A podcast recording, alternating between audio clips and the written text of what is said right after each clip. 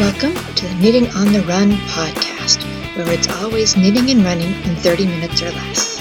You can find me as Windswept Monique on Ravelry and Instagram, or as Windswept Knits on Facebook and Twitter. Show notes can be found at my website at windsweptknits.com. Hello, and welcome to episode 66 of Knitting on the Run podcast. Today's segments include designer notes, WIPs, FOs, spinning, out and about, and on the run. Here we go. Before the show starts, I just want to take a quick notice that I am recording in a different location than normal, so the audio quality may sound a little bit differently. Thank you for your patience this week while I work on some settings at my end. So for designer notes, I have a new shawl that released today. This is the Pont de Marat shawl, and it released uh, today. This is I'm publishing this episode on Friday, October 11th. This shawl was inspired by the epic fog in my grandmother's village, and it's actually named for one of the foggiest places in the village. Uh, literally, it means um, Bridge of the Marsh or Bridge of the Marsh. My grandmother's village is a six mile long peninsula jutting out into the North Atlantic, and the North Atlantic is a very cold ocean for those of you who don't live near it. And uh, the fog that just rolls in off the ocean is incredible. I am so happy to share this easy, fun pattern with you all. I knew what I wanted to make. I knew pretty much how I wanted to make this shawl the second I saw the skein of yarn at Vogue Knitting Live last January. I was in the Wool's yarn booth, and they have the um, the color changing cotton where it's four strands of cotton together, and one by one the strands change colors. And so this changed from a light gray, a very, very light gray, all the way through medium to dark gray over to a blue. And I knew as soon as I saw it what that that, that yarn reminded me of, of Grandmère's village, and I knew exactly what it wanted it to be. I had to swatch a little bit to make sure that what I had in my head was going to work, but this was one of those shawls that kind of sprung into my head, fully formed. I knew exactly what it was going to be. I'm so happy with the way it turned out. It really showcases the fog, and the waves that I love about going to visit Nova Scotia. And a quick note on pronunciation I am pronouncing this Pont du Marat, which is the way um, the Acadians in Nova Scotia pronounce it. It's a, it's a dialectical French. If you were in France, they would be pronouncing it Pont du Marais. Either one is fine. I don't care. You can you can pronounce it Pont du Marais if you want, you know. Um, but the, the way that my family would pronounce it is Pont du Marat. And also for you listeners, I am offering you 30% off for all podcast listeners. Use the code on the run, no spaces, just all one smushed together, O N T H E R U N, through Friday, 1018, and you'll get 30% off this shawl. WIPs time. Okay. So I have been working an awful lot this week, mostly on one project. Uh, I have been working on the Taking Flight shawl. That is a Captain Marvel inspired shawl. And this is the designer's first ever release pattern. It's a free pattern through Ravelry. I'll link to it in the show notes. I'm sorry, I don't have her name right in front of me at the moment. I've been trying to finish up the applied lace edging so I can wear this beautiful shawl to Rhinebeck. It's stunningly gorgeous. Um, and it's also a larger shawl than I tend to make. I've been making more the kinds of shawls you can sort of wear around your neck, almost more like a you know, a scarf like you like a small triangle shawl you can wear with the point in front sort of thing. This is way too big for that. This is one you're going to wear draped over your shoulders. So I thought if it's a little bit on the chillier side at Rhinebeck, this would be a perfect, perfect shawl to wear. I am knitting this up in discontinued Longmeadow from Webs. It's the red and the blue. And the yellow is Berroco's Modern Cotton. I've also been um, working on a new sample. I'm not going to tell you much about it, but I'm working it up in silk. I just started it, got a ways to go. I'm enjoying it. I love to work in silk. I know it's a little bit harder on the hands, but the finished project is always so great to wear for a summer knit or a transitional season layer. And I'm really excited to see how this one turns out. FOs, alright, so I finally finished the Aggregate Shawl by Jimmy Knits. That is Aggregate A G G R E G A T E and this is my first entry in the BIPOC Make Along 2019. I love this pattern. I can already tell you that I will be knitting another one again, uh, this time in a thicker weight yarn for winter wear. Uh, I, I had a feeling that this shawl would turn out well for the two sets of hand knits that I had together, which are about a, a light sport weight, maybe a heavy fingering. and it did. It came out perfectly. I am so happy. I think next time I might use colors that contrast a tiny bit more because there is one point where both colors of hand knits kind of veer towards the purple and kind of it's hard to see the difference as much in that one. But I'm still thrilled with how this came out. And I, as I said, I will definitely be making another one. I knit this pretty much as written. I did add one more triangle to the bottom. Um, if you look at the pictures I will post once I um, finish blocking it, there's wedges on each side and then sort of triangles in the middle pointing to the bottom. And I had extra yarn left over, so I added one more triangle to the bottom in color one, and then I bound off in color two, which is a slight change from the pattern. But I had more yarn and I wanted to make it a tiny bit bigger, so that's what, what I did there. Another FO this past week, I finished up a new Rent inspired shawl pattern. For those of you who were at Into the Wool, it's the gray and pink shawl that you saw me working on. I'll be sending it to the tech editor soon, and then I'll be opening it up for test knitters, so I can't wait to see this one out in the world again. Yay! Spinning! So, I spun alpaca for the first time. I bought alpaca at Connecticut Sheep and Wool last spring, but haven't actually worked on it. So I thought before I head to Rhinebeck and all the beautiful fiber there, uh, I wanted to spin it to make sure that my hands could actually process it. I've knit a little bit in alpaca, but not much, but knitting and spinning works a little bit differently. And as you folks probably know who've been listening for a while, I am allergic to pretty much every animal on the planet. If it if it has fur or feathers, I am allergic to it to some degree. Um, but alpaca and yak, and it seems like the camelids um, and yak for whatever reason, and goats I'm less allergic to. Sheep is what I have the most problems with, so I do not touch sheep's wool at all.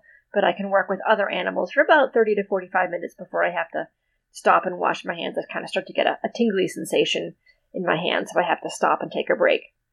But I was able to spin it, so I tried making rolags. I spun from that. And then I decided, well, people keep talking about spinning from the lock, so why don't I try that? Because that will go a lot faster. And that was actually really easy. Um, I was kind of surprised how easy that was. Um, but I did enjoy it, and I think this is the first time I've ever used the regular flyer on my wheel, so it was kind of nice to actually use it.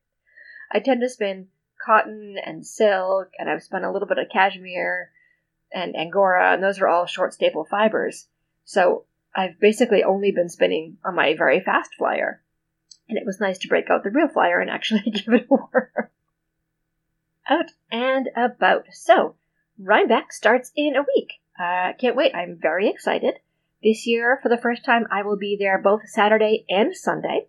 So come find me and say hi. I would love to chat with you. Uh, at the moment, I expect to be at the, I believe the podcaster meetup is happening again. And I will be at the Ravelry meetup. I think that's happening again. I've, I haven't been on social media as much the last two weeks, so I will double check. And in next week's episode, I will post times and dates. But usually those are on the hill, one right after another. I want to say they're at 11 and 12 or 11 and 1. Don't hold me to that, but um, I will I will double check and, and get that information. And I will post an episode next week before I go to Rhinebeck. And I'll let you know also what I'm wearing. So if you want to try to find me, you can come find me. Anything else I will be doing? Um, I tend to grab an early lunch for those of you who are, are Rhinebeck newbies. The food lines, once you hit about 12 noon, get insane. So I like to grab a crazy early lunch. I tend to leave my house at a ridiculously early hour and eat breakfast at like 5. So by 11 o'clock, I'm getting hungry. So I'll eat something really early and then grab a snack later in the day. Um, and then on Sunday, I do not have any definite plans yet. I will probably stay through the whole day Sunday. I can't guarantee that. Kind of depends on the weather, what's going on. If it's raining, I might head out early. I do have a long ride back home. I'll be I'll be driving myself out there Saturday and then driving myself home on Sunday. But if you want to meet up, send, you know, send me a message, let me know. I'd be happy to walk around. I'm really excited to see the vendors there this year. Check out the new vendors, check out some vendors that I've, you know, um, been following for years and years and years. I know I've got a bunch of people there who are going who I do want to stop and say hello to. So I cannot wait. On a more serious note, um, it has come to my attention that there are folks on some social media platforms who are threatening to stalk or harass BIPOC or LGBTQ plus fiber enthusiasts at Rhinebeck. I suspect that this is a lot of bluster by folks who are still angry about the choices Ravelry made this year. Um, indeed, Cassidy herself seems to be one of the main targets for these disgusting people. But I want you to know that if you are feeling threatened or unsafe, please come find me. I will walk with you to find security if that's what you want, or I will sit and knit with you, or I will happily walk around with you and chat knitting, spinning, fiber, or crochet, what little I know of it, until you feel safe again. Everyone should feel safe and welcome at Rhinebeck, and I intend to make sure, to the best of my ability, that that happens. So please, if you again, if you are feeling unsafe in any way, come find me and I will walk around with you. On the run. So this week I want to talk about back stretching. Regular listeners will recall that I threw my back out late last winter pretty badly. It was just a muscle pull, thankfully nothing worse, but I learned some great warm up stretches that really helped get mobility back in my spine. I still use them periodically when I feel that the knots in my back muscles are starting to form up again, and they still help. I actually was doing them yesterday. I definitely recommend them. Now, I'm going to say off the top, I am not a medical professional. I have no medical training. I am merely sharing information that I learned that I hope will help other people. These will work for a muscle pull, eh, or these will work if your mus- if your back is feeling a little bit stiff and need the muscles need to stretch out. This will not help at all if you are having a slip disc slipped disc issue. I should say that. They may help, but please consult a medical professional because I was given these stretches for a muscle pull and they were prescribed for a muscle pull. Your mileage may vary, but I'm going to walk you through them. And a lot of them, if you, I, my back is not the greatest and it never has been. Um, I find these that I've been doing some of these for years, even before I threw my back out really badly. So the first one is called lower trunk rotations, and this increases mobility in the lower half of your spine. Lie flat on your back with your knees bent, feet flat on the floor. Now slowly and gently let your knees fall to the right side, stopping at the first side of discomfort or pain. Now return to center and slowly and gently let your knees fall to the left side. Repeat until you've gone to each side 20 times. A stretching sensation in your back or in your, even in your hips is okay, but you should not feel discomfort or pain at all. You may not be able to go as far as you think, and that's okay. This isn't a competition. This is therapy after all. The second one is called open books, and this is for your upper back. Lie on your right side with your legs bent, your arms straight out in front of you, right arm on the ground, left arm on top, palms touching. Keeping your knees together and lower leg on the ground, actually, both legs sort of on the ground. Slowly raise your left arm up and over towards the ground behind you, like your arms are book covers and your chest is the book's spine. Repeat 20 times on each side. Again, you may not be able to get far, and that's okay. When I was first injured, just getting my arm to point up towards the ceiling was very uncomfortable and painful. Again, the point is not how far you go, it's to encourage mobility through gentle repetition. And over time, you will find that you can go further. Stretching sensations are okay, discomfort or pain is not. The third one is cat cow. If you've ever done a bit of yoga, you'll probably recognize these. So get on your hands and knees and slowly and gently arch your back towards the ceiling like an angry cat as far as you can without pain or discomfort. Now lower your back and gently arch it towards the ground, bringing your head up and looking in front of you. Repeat each pose 20 times slowly.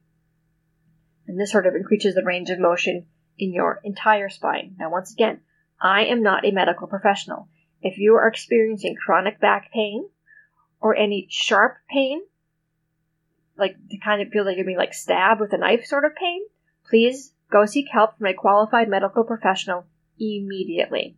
Your back is nothing that you want to toy with uh, because you will need it for literally everything you do. If you are experiencing a lot of pain or any kind of sharp, sudden pain or a burning sensation, please go see your doctor now. That brings us to the end of this week's show. I am so excited. This is the first time I recorded two weeks in a row in, well, far too long. We'll leave it at that. I hope you all have an amazing week and I will see you later. Keep those legs and those needles moving. Bye bye.